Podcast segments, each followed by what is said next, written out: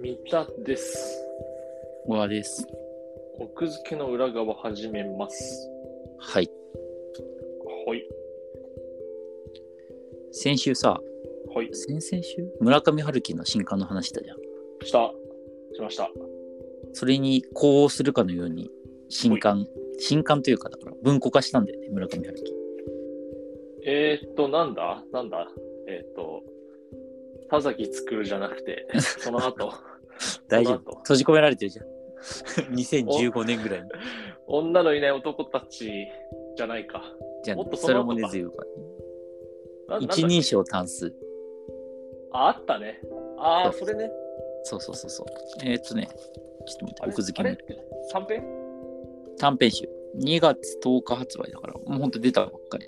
あほんめっちゃ出来たてほやほやや。でも、またやっぱ文庫化早いね。単行本2020年の7月だって。えー、っと、じゃあ、2年ちょっと。 2年と2年4、5ヶ月ぐらい。いやーまあ、だって単行本でもうそれなりに売れたからもういいんじゃないなんなら遅いまであるよ。うん、でもまあ、昔は3年とかって言われたけどね、もう2年、村上春樹ですら3年経たずに文庫化しちゃうんだなっていう。あ、そう、昔は3年だったんだ。昔はね、3年とかって言われてたっぽいよ。えー今はもう結構2年とかざらにあるけど。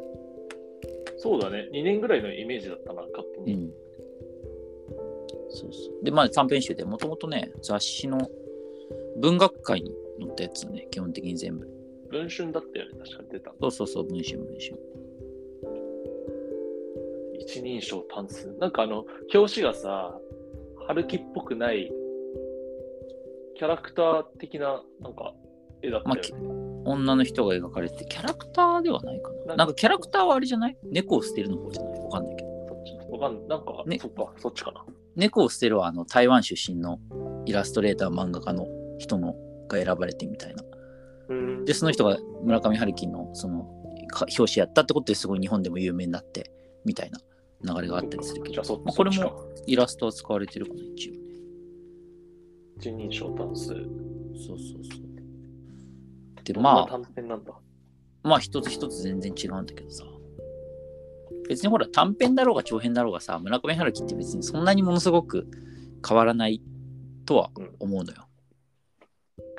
変わらないいや、変わらないっていうか、えそのだってさそれはさなんか村上春樹がずっと常々言ってるさほらなんかあの物語を書きたいわけじゃなくてこうなんていうか場面とかさうん、そういうのを書き印象的なシーンみたいのを紡いでいきたいみたいなことを常々言ってるじゃんうん、うん。だからまあ長編もまあその要は印象的なシーンの積み重ねというかさうん、うん。なるほど。そうまあ例えばだから1984でねあの靴を脱いで降りていくシーンとかさうん、うん。物語として書くというよりはシーンの積み重ねだってなるほいどう。ことではあるんだがはい。だが、はい やっぱ長編の方がいいわ。短編もいいよ、短編も。あ、本当。いや、うなんか、ね、読んで、今ちょうどね、その一日の明日読んで、まあ、ま覚えだてちょなっいとね、覚えてない全人部だよんもう、その、なんていうか、短編だと多分、覚えてられなくないわかる。なんかね、そうそうそう、それそれで思ったんだけど、予感として、うわ、この話覚えてらんないな、一つ一つ全然っていうふうに思うのはさ、うんその、長編以上にさ、うんもう余韻で終わりすぎなんだよね。ごめん。 その、ぼんやりしてる、なんか、ふわふわっと。そうそう。で、長編も、まあ結構別にそのいろんなシーンの積み重ねって言ってではあるんだけど、でも一応さ、登場人物は同じだったりとかさ、うん、個人的にはあと長編はストーリーも一応あると思う。そうそう、ストーリーも一応あるじゃん。だからさ、なんていうか、で、しかもそのストーリーも別に順序立っててさ、その崩壊はしてないじゃん。うん、そそうのつながりはよくわかんなかったりするけど。うん、そうだね。だから、そそういうのを記憶の取っかかりにして覚えてられたりするんだけど、村上うん君、この一人称足すで主人公がもうコロコロ変わって、なんか場面も、あの時間も違うっていうふうになると、うんそのストーリーも毎回違うかけるそういうその物語というよりはシーンの積み重ねをやられてしまうと、うんもうねああの、余韻が大きすぎて何が言いたいのか全然わかんないみたいな、この短編。まあ、村上春樹の短編何が言いたいとかじゃないんじゃないまあ。で、例えばさ、一個さ、この中に出てくるやつでさ、うん。あの、ガールフレンドの、まあ、付き合っ高校時代かな、ガールフレンドのと付き合ってた子がいて、うんまあ、その子と遊ぶ約束して、まあ、携帯とかもない時代だから、その子の家に直接行って、したら、まあ、なんかの手違いでその女の子はいなくて、うんそのお兄ちゃんだけ家にいたのよ。うん。で、そのお兄ちゃんが家にいたから、でもまあ、そろそろ帰ってくるとかもしれないから、家上がれよって言われて上がるわけね。うん。でそれであのただそんなことになると思ってなかったから本とかも全然持ってきてなくて、うんなんか勉強道具の国語便欄みたいなのしか持ってなかったの、でしょうがないから手持ち無沙汰だからそれを読んでたら、なんかそのお兄さんがいきなり来てなんかそれをなんか俺に朗読してくれって言われてあ、なんかもう村上春樹っぽいな。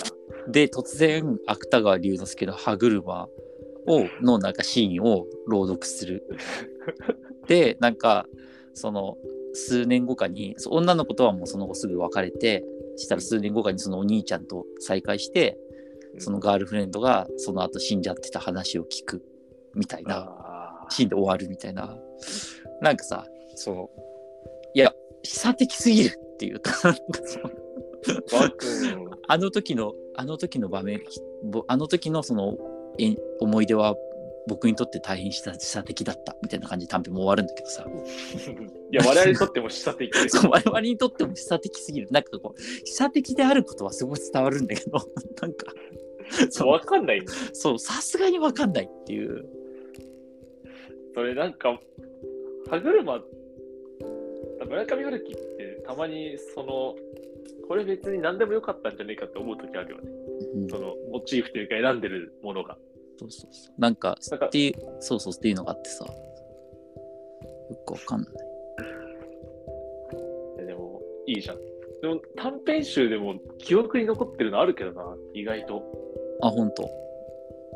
パンパン屋のやつとかすげえもう覚えてるけど、へえ。深夜にマック大量に買うやつ。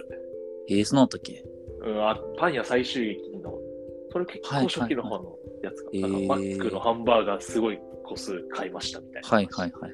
なるほどね。とか、なんだっけ、なんか、うん、覚えてるものはある。で、まあ全く覚えてないものは覚えてない。だからなんか、短編集一冊読んで、一個か二個、記憶に残ってればいいんじゃないって。そうそう。だから今それね、なんか覚えてらんないなと思って今必死に話したわけよ。ストーリーの筋を。話していや印象づけようと思って。いや、それ結構でも、は芥川龍之介とかこういう飯出てきたら覚えられそうじゃない確かに。じゃあこういう飯出てきて始まったよ。なんか神戸の、まあそれも神戸の話で女の子にいきなり、なんかあんまり仲良くなかったはずの女の子にいきなりリサイタルに誘われて、リサイタルのその会場に行ったら、なぜかリサイタルが開かれてなくて、途方に暮れて花束を持って近くの公園に座ってたら謎のおじいさんに話しかけられてその中心がいくつもある円のことを考えるんだって言 われたっていう話 ?9 です、それは。中心がいくつもある場合によってはいくつもある円を考えるんじゃいやいや、9だから、それ。でも中心が中中心。心中心が、円にとっての中心がいくつもあるっていうことじゃないの。じゃないそうじいゃうなこいとじゃない。中心がいくつもある円を考える円がいくつもあるじゃなくて中心でいくつもある円は無理でしょで僕はそのまあ老人だと折に触れてそのえ旧中心がいくつもある円のことを考えているみたいな感じで終わるっていう、う。なんか、うんあれだね、村上春樹、AI にとって変わられない大丈なんか構造がね夫めちゃくちゃ AI にかけ、なんか書かれちゃいそうなノリで。まあだからそれだからほらあの焼きそば作るわけよそういうふうに思われてるから焼きそば作るってなんだっけ。文体模写されてるわけようん。えあったじゃんちょっとね、ああー、あれか、あれか、うんあれね。あのやつね。そう文そ体う模写のやつね。そっかそっか。いやだからなんか焼きそばサンプルのやつねそうそうそれはなんか読めてないんだなって感じがするのよそのこれを同じだって考えちゃいけないいうんけないっていういけないってことはないんだけど なんか違うその読み解き方があるんだろうなとは思いつつもさまあ、それを楽しむんそうだね。じゃない。うん、だからその、もう少し長編だとヒントがあるというか、こう村上春樹さんからのヒントをいただいてる気がするのと、短編は本当はそのヒントなしで、なんかこう手探りでなんか放り込まれてる感じがするのかな。短編は実は応用編だった。うん。そうそうそうそう。でもなんか長短編の方が応用に本当に村上春樹が好きな人は短編が好きだったりするのかなとかって思ったりもしたね。あー応用編だからね。そうそうそうそう。なんか本当ね、応用編って感じがする。もうね、掛け算が分かんなくなって、その登場人物の物語性がちょっと排除されてるから、より辛いみたいな。 1984はもう、超初級、ビギナー向けなんだね、あれね。そうだね。だから、うん、騎士団長殺しとかもさ、田崎作るとかもさ、まあやっぱりその中心となる物語があったからさ、うん。なんかそういうのよりはやっぱりちょっと難易度が高い分、でも実は面白いのかなとかって思ったりもなるすほるど。から、ちょっと読んで感想聞か聞かせてくれ。その一人称単数。うん